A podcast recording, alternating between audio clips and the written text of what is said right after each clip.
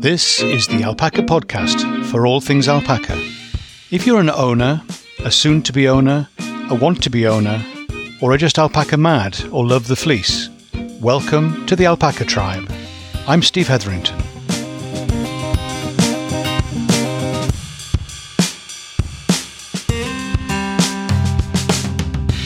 Hi, Steve here. Welcome, all you lovely alpaca people, to the Alpaca Tribe podcast. You are really welcome, and thank you for lending me your ears for a while. I hope you enjoy it, and if you do, please pass it on to a friend, someone in your family, or a stranger you meet in the street. Everyone ought to have alpacas in their life. What did you think when Joe Phelan shared with us the other week about building a business with his alpacas?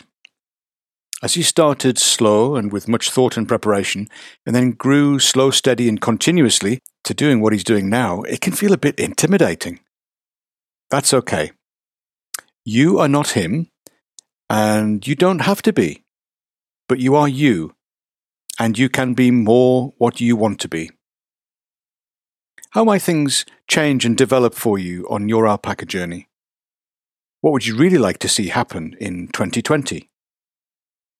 Now is a good time to reflect and consider, and then plan and start stepping forward into the future you want. You don't have to wait for January the 1st for a New Year resolution. As we know to our cost, they are fraught with failure and disappointment, often before the end of January. What if it could be different, and you could join with others on their alpaca journey for support, knowledge, and friendly prodding forward? It could be just the right time for you to be part of the alpaca tribe.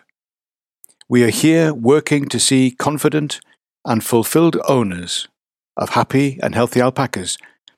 Join with us as part of the alpaca tribe.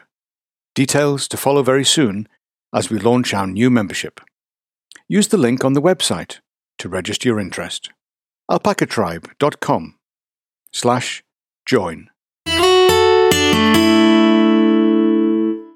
We can find ourselves with quite a few bills linked to keeping alpacas.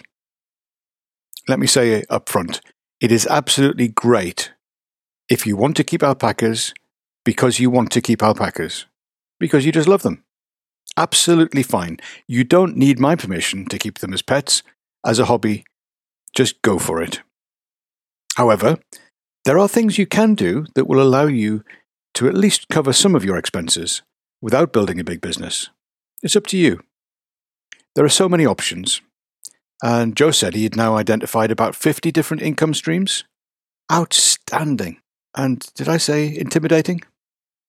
But okay, so let me throw out a few ideas, and more by way of an encouragement rather than a you should do this.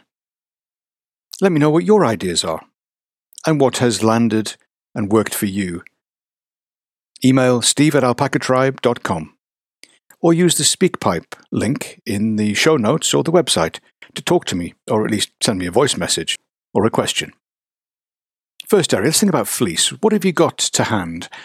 What are you doing with it? What about felting some of it, either wet or dry, i.e., needle felting, to make some unique Christmas tree or house decorations? Do it with the kids or get some friends round for a felting party. You can almost guarantee that they will have never been to one of those before. Unless you have the same friends as me. Ah, joking. You can use them yourself, you can give them as gifts, you can sell them at a Christmas market. Look out your local Dyers, Spinners, and Weavers Guild. At least in the UK, you may have something similar where you are. Offer to sell them some bags of raw fleece for them to work their magic with. While we're on the gift tack, have you got some great photos, say 12? You could turn this into a calendar. Various places, local print shops and online, will turn your digital photos into something for the wall for the whole year. And let's talk bags of manure. Alpaca poo. It is being produced all of the time, and you can feed your own garden and vegetable plot, but also make it available for others to buy too. You could even reuse the feed bags to pack it up for people to collect. I've seen photos of large cucumbers attributed to the special nature of composted alpaca poo I know it suits my garden well, and obviously other people too. The final idea to throw out for this episode is having visitors. If you have alpaca related produce to sell, you can bring the customers to you rather than going out looking for them. If you have space, you could host a winter fair and collaborate with some other local alpaca owners, or maybe have a farm open day. Here in the UK, there is Open Farm Sunday in June, a national initiative with a website full of helpful ideas and practical help. You might want to check out previous episodes. Planning a Farm Open Day in episode 34, and we spoke with Brian Scheiber of Purely Alpaca and Choice Alpaca Products, based in California, in episode 36. Worth a listen. There is the option of walking with alpacas, which is proving very popular and successful venture if set up well. I'm going to come back to that in a future episode. So, as they say, watch this space. In our case, we've been offering special alpaca experiences to small groups of people, not more than six, to come and spend time among the alpacas. It is more of walking among the alpacas, and sometimes we have to go find them because they wandered off. It works well for all ages, though there is generally a helpful self selection effect, so we don't get too many really young children.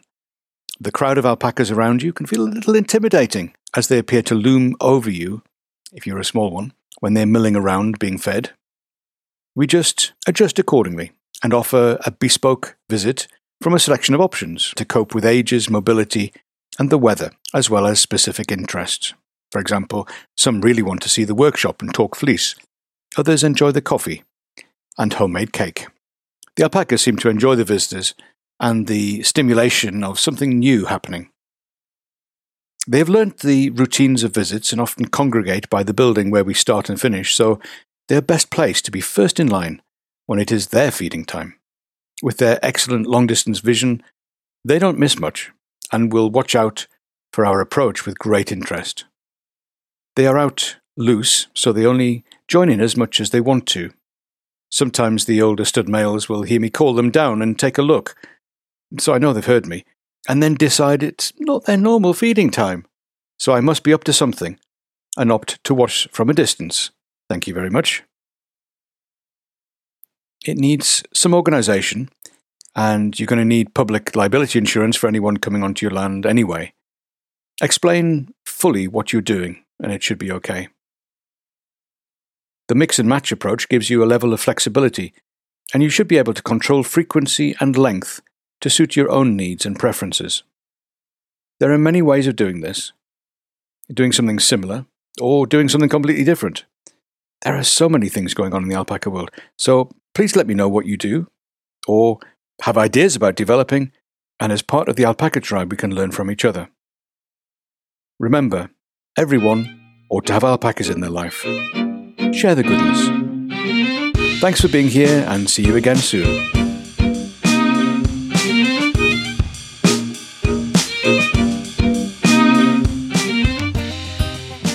This is the Alpaca Tribe, and I'm Steve Hetherington.